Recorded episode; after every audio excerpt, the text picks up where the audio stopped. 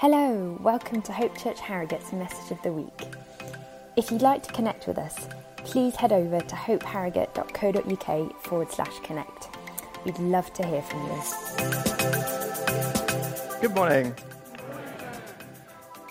I am here to continue our preaching series on um, the book Gentle and Lowly that we've been looking at by Dane Ortlund, where he is reflecting on how God's heart is revealed throughout the Bible. And um, I personally have found it a really helpful series. Has anyone else found it a helpful series? Yeah? Yeah, yeah all right, fine. um, but we are approaching the end of the series, so I'm speaking this week, and then Adam's going to wrap it up next week. So um, if you haven't found it helpful, that's something I suppose. Um, thanks, Pete. Good. I've really enjoyed it, so that's what matters, isn't it?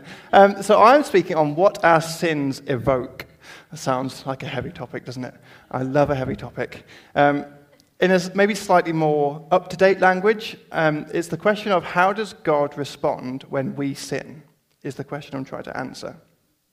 And I think one of the things that um, can trip us up when we try and answer this question is our view of God's holiness. So I want to just take a few minutes to really try and understand what the word holy means. And the word holy is used 460 times in the Old Testament. I just thought we'd, you know, step through each one, one by one, and just, just have a look. Does that sound like fun? We could, we could turn it into a game if that sounds more fun. Yes! yes. Let's do a game. Ruth, do you want to come up and help me turn this into a game? We're going to play family theology with an F. Are you ready for family theology? I need lots of, you know me, I need lots of thanks, everybody. Um, the room is split down the middle, so I need three people from this side of the room to come up and be a team, and I need three people from this side of the room to come up and be in a team. You're not going to be deserted and left on your own. So I'm looking for some volunteers. I'm looking for six volunteers, three this side. Come on, Kelvin, well done. Anyone? Chris, excellent, thank you. A mix of men and women, different ages. You know me, I love intergenerational. Any excuse to say it. Come on, anyone else? You are deserting people. You're not allowed, Adam. Come on, Hannah. Let's give everyone a clap as they come up. Are you coming, Ella? Nice. Yeah, excellent. Come on, Hamish. I'm just saying this side is already winning because they've got their team up. I need one more team member from this side. Come on, come on. Sandra, are you coming? Put on the spot. Sorry, Sandra. Very good. So, here's how the game works. I've never actually seen this program, so Dan had to explain it to me, so I hope I'm going to get it right. You are going to turn in your groups, and you can have your side of the room shout out and give you ideas. And basically they did a poll, is that right? Of like answers, of the correct answers, yeah. Um, and yeah, I'm doing a good job hosting. Dan's so glad I, he asked me. Um, and it's the, it's the number of times in the Old Testament the word holy is um, linked to people or places or things. Things, things. So have a think back your Old Testament knowledge, what is holy linked to? You can discuss in your teams. You have 20 seconds. If you've got some ideas out there, you could discuss amongst yourselves. You can shout them out to your team, but remember that you then may give it away to the other side of the room. There are 10 answers that we're looking for. Liz looks stressed. they, they, I know they are in, aren't they? they're there, they're focused, they're gathering their answers. I'm going to go down and ask each one of you an, for an answer. Da-da, da-da, da-da-da, boo! Time's up. Time's up. I'm starting with this side. I'm looking for a one word answer. One word? well, all right, maybe not one word answer, but I thought it was one word.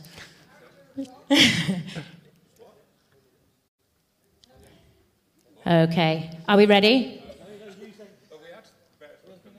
Go. Chris. Yes. We're taking um, this very seriously. We said God's chosen people. God's chosen people. Susio. Whoopee! A clap, please, everyone. Okay, guys, I'm coming to this side. Still in discussion over here. Temple. Temple. Let's see.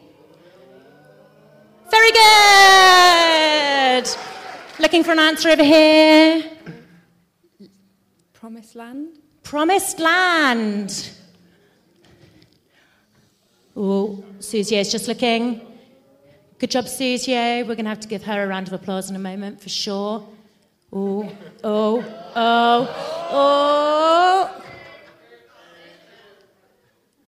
She's just checking. She's just triple checking. There's some discussion in the booth. Are we giving an answer or not? We're not.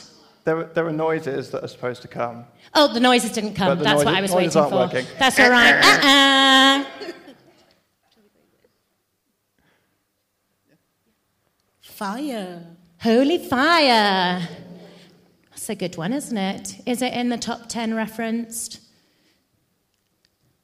Oh, discussion again. No. Uh uh okay, guys. Right. Burning bush. Burning bush. I mean, it's the sa- very similar, very similar. No. no. Uh uh. Mountain. Mountain. Have we got mountain on there? Yeah, hill. Very good. Good job. You can shout them out for your teammates. We've got. Anointing. Okay, yeah, that's fine. What are we going for? Ground. Ground. And I've got an answer of ground. No. Uh-uh. uh-uh. Kind of links in with hill, doesn't it? Probably. Coming over this way. Sandra's just cheering that they got it wrong, I think. Well done, Sandra. Good team spirit. Oil. Oil. Ooh. Quite tricky, isn't this? Temple things. Very good. We've got any more over here? Oh, Ten Commandments. commandments, tablets, something along those lines. They may come under temple things. Oh, oh, oh. Oh, ah, ah. I'm enjoying being the sound effect. Any more over here? Holy is the Lord. Holy is the Lord. God. Yeah, number nine on the list. 20 references. God is holy. Holy lips. Holy lips. Susie always find it funny. uh-uh. Anyone else want to shout out a few more? I reckon I'll give you two more each. Two, mm, oh, two more each? Two more each. Two more guesses each. Priest. Priest. Priest. No, that hasn't been said, Ella. Yay! Priest clothes. yeah. Excellent. The Garden of Eden. Garden of Eden. A holy place, a holy garden. Ah ah. I feel really harsh now, actually. I've just realized it feels really mean to be quite so excited by saying ah ah. Last one, guys. Holy Communion. Holy Communion. Ooh. In the Old Testament, Holy Communion, how many times? Is it more than 18 times referenced? Ah, ah, sorry. Um, I've lost track of what I meant to be doing. If I've got one more here. Last- One, last oh, one. we're done. We're done. We're done, we're done, we're done. Good job, Well everybody! Oh, that game was quite hard, it turns out. Do you want to see what the last answers were, the missing ones? Or does anyone want to shout out and, anyone, any more ideas? Hands? No. It is referenced, but it's not. The ark is not one of the top ten. Days? Yeah, so when they, Israel comes together for the Sabbaths and all their holy assemblies and festivals, the holy assemblies, do we have that one, Susie? I, mean, I know that we do because I put it together. Where, but where is it? Holy assembly. There we go, 20. Yeah? Cloud, no. Spirit, loads in the New Testament. There's only a couple in the Old. Name. The name of Yahweh. Very good. Any others? Just reminding myself what they are. Oh, there is one that's really hard, to be fair. It's, it's a name for um, like the Messiah, but it's used all the way through Isaiah loads. as the Holy, the Holy One of Israel. Yeah, it's, it's hard, that one. The last one, in the temple, the, on the altar you would have the lamb, the sacrifices. Yeah, they were, they were holy. Well, if nothing else, this has proved that maybe we don't really know what holy means very well at all. I, was, I was sort of expecting that lots of people would say God is holy, and that would be the most um, kind of common, common thing.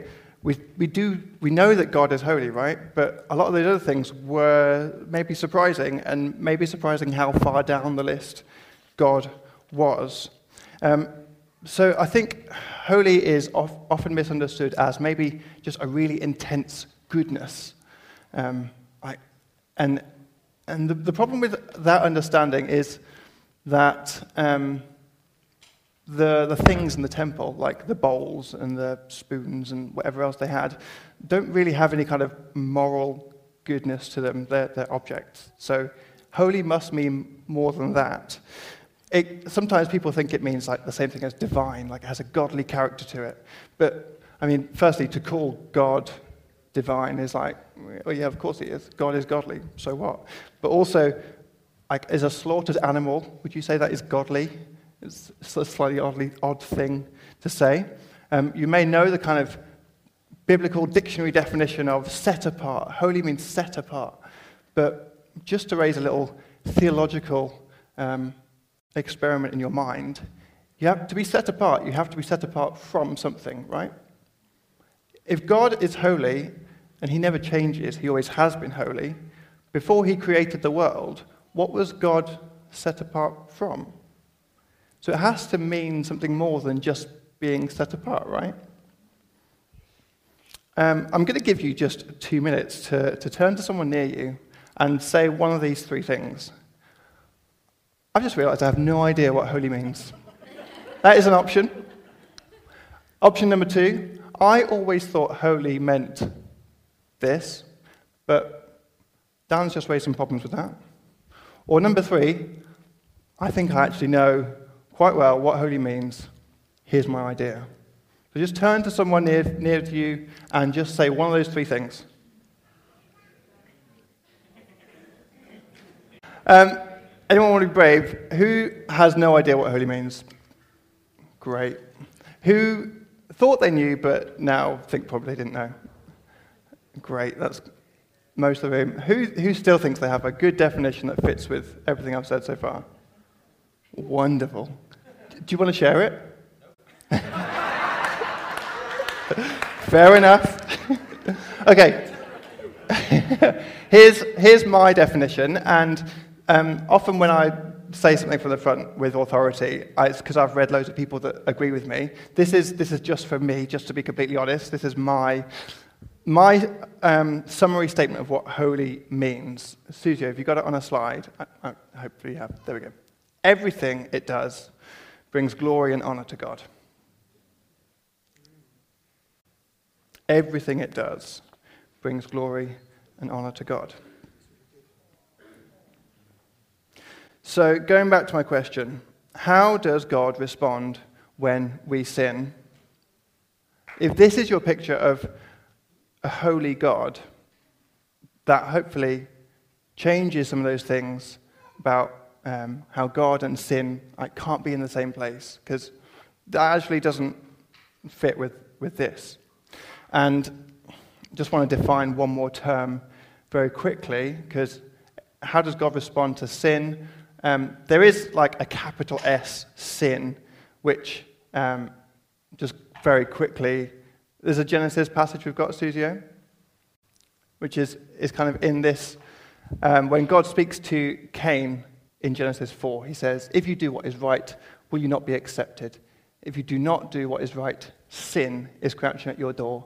It desires to have you, but you must rule over it. There's this kind of sin, which is like a power which affects us and wants to have us, and we are called to resist it. Um, that is the sin which is also referred to in John 1:29. We got that one as well. Yep. So John the Baptist sees Jesus coming and he says, Look, the Lamb of God who takes away the sin of the world.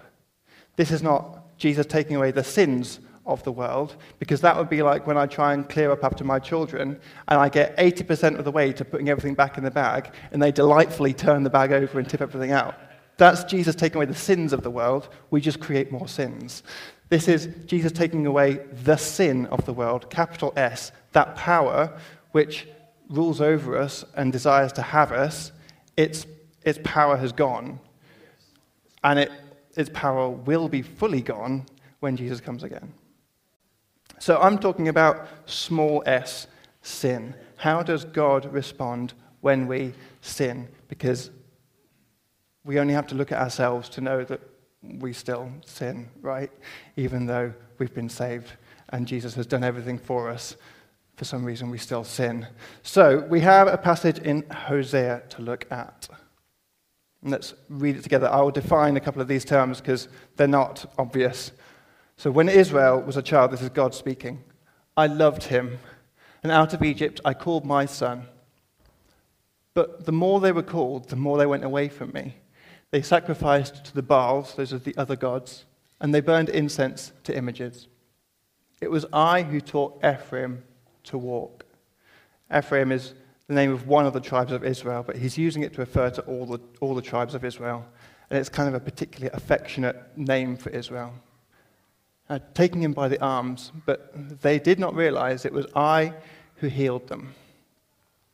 I led them with cords of human kindness, with ties of love. To them I was like one who lifts a little child to the cheek. I bent down to feed them. Will they not return to Egypt? And will not Assyria rule over them because they refuse to repent? A sword will flash in their cities. It will devour their false prophets and put an end to their plans. My people are determined to turn from me. Even though they call me the Most High God, I will by no means exalt them. How can I give you up, Ephraim? How can I hand you over, Israel? How can I treat you like Admah? How can I make you like Zeboim? Those are two towns that were right next door to Sodom and Gomorrah, and they were destroyed along with them. My heart is changed within me. All my compassion is aroused. I will not carry out my fierce anger, nor will I devastate Ephraim again. For I am God, and not a man, the Holy One among you. I will not come against their cities. It's a difficult one to follow, but God is saying, I raised Israel from when it was a baby, fed him, taught him to walk, stooped down, cared for him. But Israel is hell bent on turning away from me. They are determined to do the opposite of what I want. And so God is saying that judgment is coming to them. They're going to go back to Egypt, or Assyria is going to get them, or someone is going to come and take them over because they're not doing what they should be doing. But right at the end, he says, Oh, but my heart, the word is turned over. My heart is turned over inside me. How can I, how can I let that happen? And he can't. He can't bring his fierce anger against the people that he loves. And the reason he says is because he is the Holy One among them. It's his holiness which stops him from delivering his anger. Coming against their cities is, again, uh, a reference to Sodom and Gomorrah. He will not do to Israel what he did to Sodom and Gomorrah. He will not wipe them out because of his holiness. I think this relationship to God, to Israel, as a child is really helpful because if we think about how a parent deals with a rebellious child, that, um, that parallel is, is really useful. What is a holy thing for a parent to do when their child is being rebellious? What brings honor and glory to, them, to themselves? Is it to smack them or to. Some nods, but it's, it's not just to punish, is it? The thing that brings honor to the parent in that situation is to understand, to gently correct, to restore the relationship, and to change the behavior of the child. That bring, you see a parent that manages that, like I manage it once a year maybe. You see a parent who does that and you go, wow, that's a great parent. And that's giving honor to that parent. And if I, as a parent, can do that and say, I parent like this because that's how I see God parent me, then I also bring honor to God in the same way. And what if the child continues in that rebellion after I've done all those things? What is the holy thing for me to do? Is it just to let that behavior continue, or is it to intervene and do something to stop it? And if I bring some kind of consequence to that action for the child, then that child has a choice to either receive the consequences and correct their behavior, or to harden their heart, to use big biblical language, and, and break that relationship even further. I stole this one from Adam last week. The difference between how we receive, um, the difference, sorry, the difference between punishment and discipline is not what the person delivering the consequences does, but it's how the consequence is received. I'm sure Adam saw it from somewhere else as well. But it's good. The way this story ends from Hosea is that Israel doesn't repent. They keep on rebelling, and Assyria does indeed come and wipe out Israel. And you think, oh, uh, God said he wasn't going to wipe them out. But there's this, um, this small detail, the end of 2 Chronicles, where um, the king of the southern kingdom, Judah, who is still around, sends out this message. So at the king's command, couriers went throughout Israel and Judah. Israel's been wiped out by this point, so to send couriers throughout Israel is, is a big deal, with letters from the king and from his officials, which read, People of Israel, return to the Lord, the God of Abraham, Isaac, and Israel, that he may return to you who are left who've escaped from the hand of the kings of Assyria. Do not be like your parents and your fellow Israelites, who were unfaithful to the Lord, the God of their ancestors, so that he made them an object of horror, as you see. Do not be stiff necked, as your ancestors were. Submit to the Lord. Come to his sanctuary, which he has consecrated forever. Serve the Lord your God, so that you, his fierce anger will turn away from you. If you return to the Lord, then your fellow Israelites and your children will be shown compassion by their captors and will return to this land, for the Lord your God is gracious and compassionate. He will not turn his face from you if you return to him. When does God's mercy end? He warns them, they rebelled. He sent Assyria, they hardened their heart. But still, there were some left. He did not completely wipe them out. And still, the king of the southern kingdom, Judah, invites them to come and celebrate Passover with them. The couriers got mocked and laughed at. But you do read that some came. They had no idea how to follow the purity laws that were set out. But God overlooked that and just rejoiced that they came and celebrated Passover that year. So, how does God respond when we sin? He, like the holy parent, he understands, he gently corrects, he restores relationship, and he disciplines because he is holy, and that brings him honor and glory. There is an element of moral goodness within the concept of holiness. If everything we do brings honor, then it should be good. There is an element in which um, it is set apart. There is something which is not good in holiness, but holiness has to mean more than just any of those things. God does not remove his presence from us when we sin.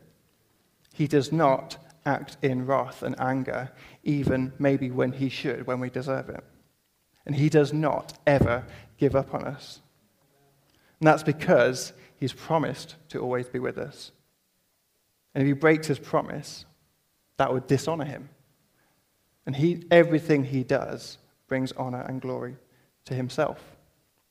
And we are called to that same kind of holiness, so that everything we do brings Him honor and glory. And that is the things we talk about so often. It's read your Bible, that makes a holy life. Uh, sing worship songs, praise Him, give Him honor and glory with your words. Um, but when we sin, we're still holy people. The Bible, the New Testament uses the word saints, which is just the noun of the word holy. It's, it's holy ones, it's holy people. And those of us who are in Christ are called saints. We are holy. But we know that we as saints still sin. So, how can we sin and be holy at the same time? If you take a step back and don't just look at the moment of sin, but look at a holy person's life, when we sin and God responds with mercy, an invitation to repent, if the holy person comes before God and confesses their sin, accepts the consequences of their own sin, and receives God's mercy, they're changed. They will go on to sin less. This isn't a matter of, guys, you need to try harder and sin less. It's when you sin, go to God, confess your sins, accept the consequences, and you will discover that you are gradually transformed to sin less and less. That is what a holy life is. It is not that we don't sin, but it's that we see God's mercy and we accept the consequences and receive that mercy.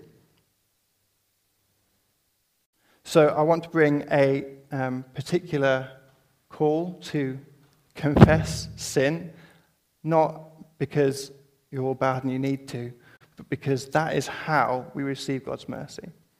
The very first week of this series, Adam said, What qualifies us to receive God's gentleness and lowliness is our need. If we acknowledge our need, if we confess our sin, God will. His heart is just like full of mercy. And by sinning, and we, we sort of prick that and just receive this flood of mercy. I want to encourage you to confess your sin so that you experience that. it's particularly hard to confess sins that are sort of under that category of addictive sins of gambling, of drinking, of workaholism, of pornography, of all those things that we think they only affect us. I don't need to confess it to anyone. But I just want to finish with a particular kind of um, exhortation to, to tell someone if you're struggling with anything like that, um, um, because God is holy and He is longing to come in and, and transform transform that. If Joe and Heather want to come back up, we'll, we'll sing again in a minute about, about God's holiness. Um, we don't have much time left. But the one thing that stops us from confessing our sins is, frustratingly, our sin. So ask God for help. um, he's holy, which means that He so wants to come and fill, fill that place in your life and meet your need where you're at. It is incredible that that is His response to sin because we so quickly assume that when I sin more, I'll receive more of God's justice and His anger and His wrath. The picture is when I sin more, I receive more of God's mercy. When I first sort of saw that picture, it, it really took my breath away. Um, that's what it means for God to be holy, because just makes you go, wow, that is an awesome God. That brings him glory and honor. If you need to confess something, don't wait. I'm happy to listen. You probably want to tell someone that you trust and you know and you love. But um, yeah, let's worship God for His holiness.